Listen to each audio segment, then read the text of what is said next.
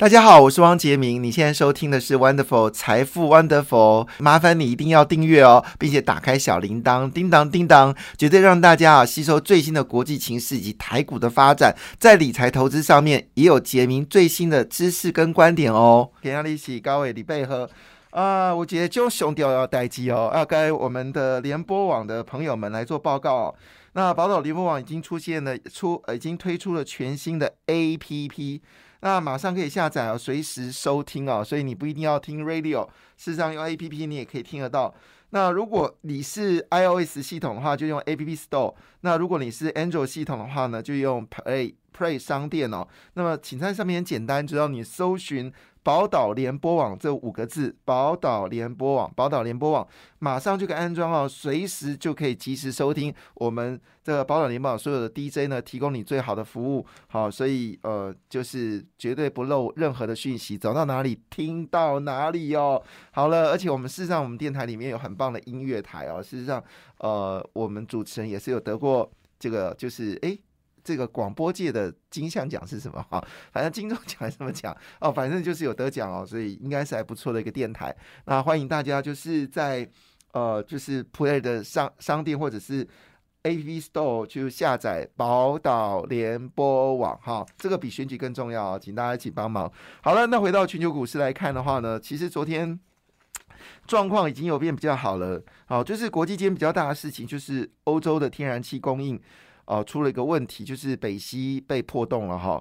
那乌克兰冲突又开始产生，因为这个公投已经结束了。那当然不用说，他们的公投是两个阿兵哥带着冲锋枪进到你家里面叫你公投，那你当然一定是投是同意嘛哈。这种方式在媒体上都已经看到了。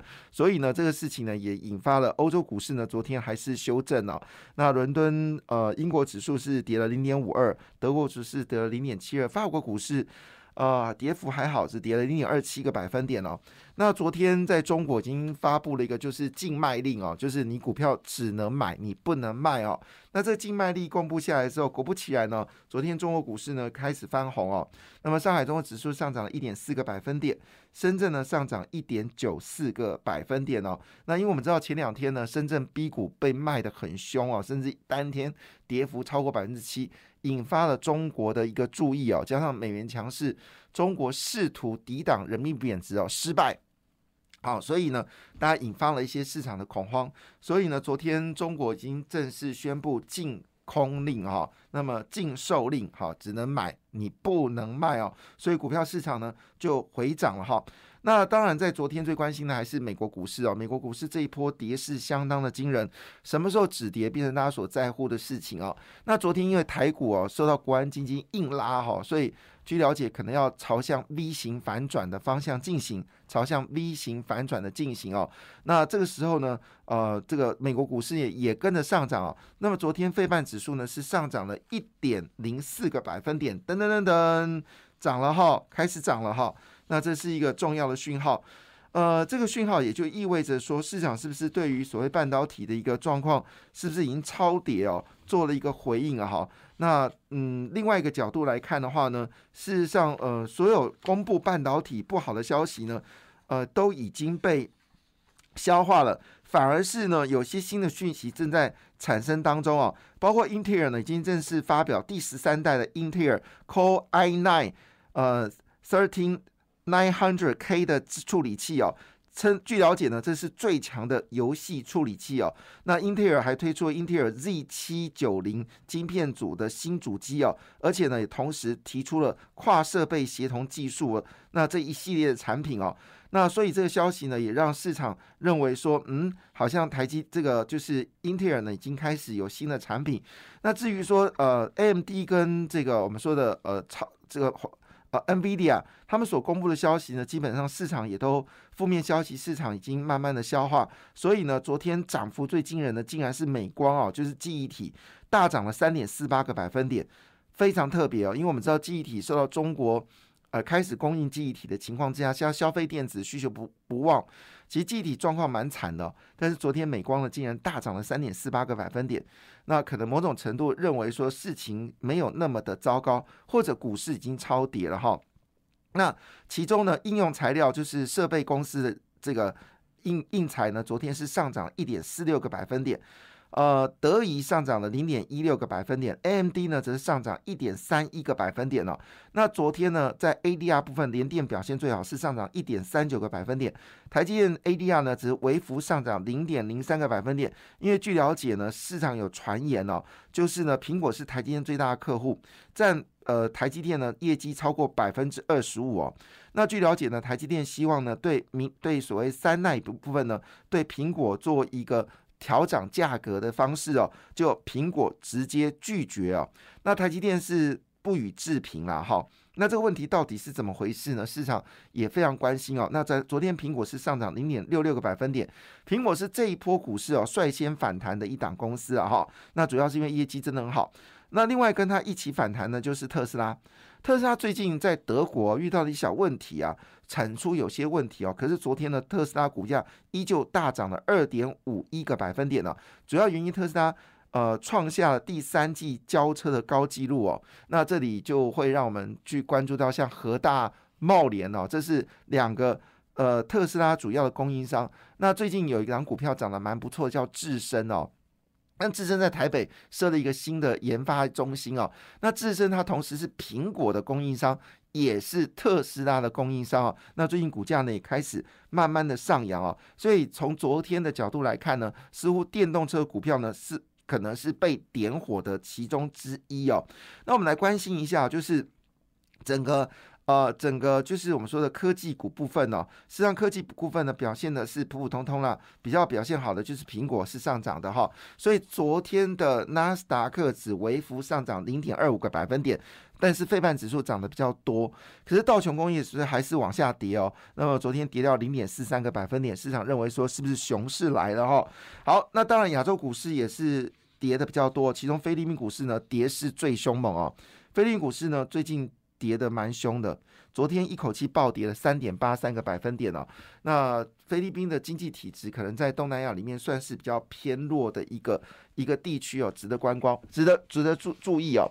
好，那讲到这个台股部分呢，到底会不会 V 型反转呢？好，最近在立法院呢有一个所谓的讨论哦，那就是问一下，就是呃整个国安基金有没有可能把资金扩增到一兆元呢？哈。那当然，这个时候国安基金的代表人呢，哈，阮清华就说一句话说，嗯，没有啦。其实以前哦，虽然号称是有五千亿了哈，但是最后买的金额大家都只有一千两百亿。所以呢，在过去几次的这个呃国安基金进场呢，其实金额并不多，它只是点火而已哦，它并不是真的要全部大买。那当然，委员的建议说要不要到一兆元呢？好，他当然是听在。耳朵里了哈，那会不会执行不知道。他只讲了一句话说：“我们的外汇存底很够哈，这是他唯一说的方向。”那我们知道，其实日本央行面对到重大经济危机的时候，日本央行是直接进市场，把日本最主要的这十家呃蓝筹股票呢大买特买哦，也使日本股市相对是比较稳定的，这是比较特别的方式。那台湾其实也有所谓的什么呃台股五十之类的哈。其实也可以考虑一件事情，这部分都是可以做政府的一个政策去买进的一个方向了哈。那当然，其实呃最重要消息还是在于就是观光饭店哈。那据了解呢，观光饭店已经开始涨价了哈。那有些观光饭店的涨价幅度呢，最高到四十个百分点。像 W 台北 W Hotel 一般市井房呢，已经卖到一个晚上五万元哈，五万元。五万元，而且呢，一零的景观房呢已经销售完毕哈，一零一的景观房已经销售完毕了，所以现在跨年的商机已经提前来增加哈。那涨幅最多的就是台北呃台北的 W Hotel，还有台北的君悦酒店哦，那么涨幅高达六十五个百分点。最可怕的是台北万豪酒店哦，它的房价呢？跨年专案呢，一口气暴涨了九十五个百分点哦。那所以呢，这个是进入到所谓后疫情的一个状况吗？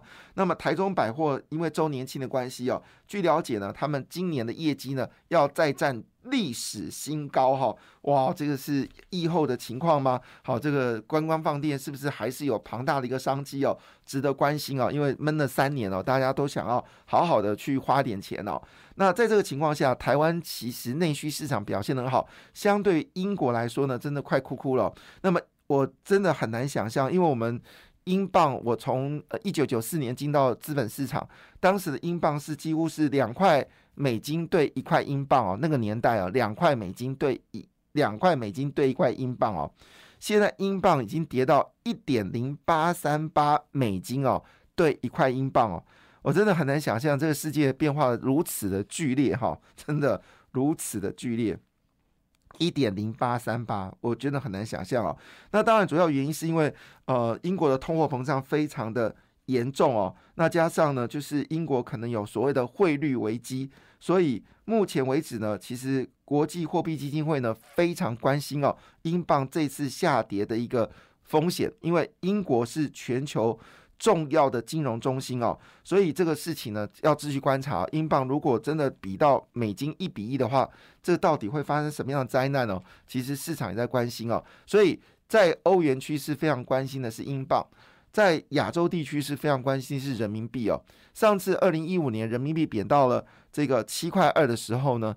中国的外汇存存底哦，直接就消失了一兆美金哦，一兆美金。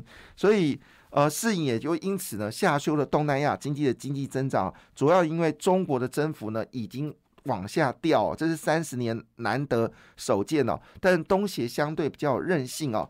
那根据全各国央行的一个刺激方案哦，彭博指出哦，现在呢。华尔街已经变成万物皆可卖啊，就是债券也可以卖，黄金也可以卖，股票也可以卖哦。那这是不是意味着全球衰退已经高达了九十八 percent 的问题呢？好，这个事情我没有答案，这是要交给这个呃具有智慧人去理解哈。但是台股部分呢，似乎已经开始有一些反弹的契机哦。那昨天国家队哦，很明显的在十点半附近呢是有点火，那么这个点火呢，使得包括半导体、光电跟零组件哦。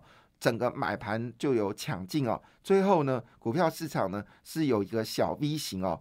那这个这个问题呢，当然就是代表的事情是政府的决心哦，是不是要在这个时候呢展现 V 型反转的一个状况？好，那回头讲到这件事情里面呢，好，这个我们有机会再谈哦。我们的央行行长竟然说了一句话说。将来可能有外汇管制哦，这是在昨天其实大家最讶异的一件事情。杨金龙适不适合再继续担任我们央行的这个行长啊？这件事情恐怕要好好讨论哦。好，那就在这个 V 型反转的过程当中呢，大摩开始点兵了。大摩喊出的第一档股票是金星科哦，他认为金星科呢的这个 RSCV 的 CPU 哦，已经可以进入到航太领域。好，我们指的就是。低轨卫星还有车用电子，所以呢，他非常看好呢，就是金星科。那它的目标价呢是四百五十元哦。但其实昨天最震撼人心的股票不是金星科，金星科是有呃谷底翻嘛，标准的 V V 型反转。其实昨天最在乎的股票其实是有这两档，一档就是剑基哦。那么剑基呢，基本上来说呢，昨天是开高走高收最高哈，跟昨天股票市场完全不一样。好像到了这个十一点的时候就亮灯涨停了。那剑基最近常常涨停板，主要原因是因为它拿下了美国充电桩的生意哦。那也奇怪，台泥也拿到欧洲充电桩的生意。为什么台泥股票没有涨停板呢？好，那可能股股板有呃股本有关吧哈。那另外就是最近最强就利利凯 KY，好，这是因为它有。呃，介入到一些新的产业的机会哦，所以利凯 KY 呢也是最近哦最上涨的一个电池股。那有没有机会呢？把整个电池股拉高呢，也成为大家所在乎的事情哦。那昨天最惨的股票呢是北极星药业哦，因为呢解盲成功的利多已经出尽了，连续三根跌停板了，使得整个药业股呢最近最近几天都开始下跌啊。有时候真的不能看股市分析师哦，股市分析师常常都是在最高点喊进哦，真的是。哎，有时候要相信自己。我们在之前就说了，北极星药业呢，你只能做一天哈。结果，结果市场的消息都说它可以涨好多天呢。有时候真的要坚持自己的想法。这些分析师的话真的不能听，真的莫名其妙。好了，回头一件事情啊，但是整个趋势是不是有机会啊往上走高呢？最近定期定额开始大买的是元大台湾五十跟元大高股息，还有国泰永续高股息、富邦五台湾五十哦。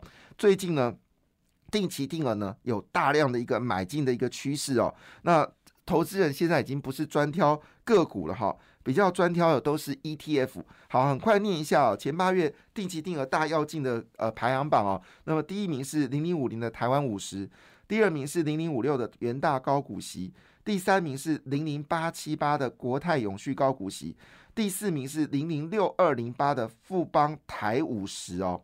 那跳过呃金，接下来就台积电跟兆丰金了哈。兆丰金还是呃大家最爱的定期定额的，因为兆丰金号称小央行嘛哈。好，另外呢，就是国泰台湾五 G Plus，还有富邦的公司治理哦。那大部分的定期定额还是以金融股居多了哈，金融股就是兆丰金、玉山金跟和库金哦，这是十月份啊被卖超最多的呃最买买最多的定期定额的股票。好，那今天的焦点应该还是在电动车概念股哦，应该这趋势没有没有变哈。感谢你的收听，也祝福你投资顺利，荷包一定要给它满满哦。请订阅杰明的 Podcast 跟 YouTube 频道财富 Wonderful，感谢谢谢 Lola。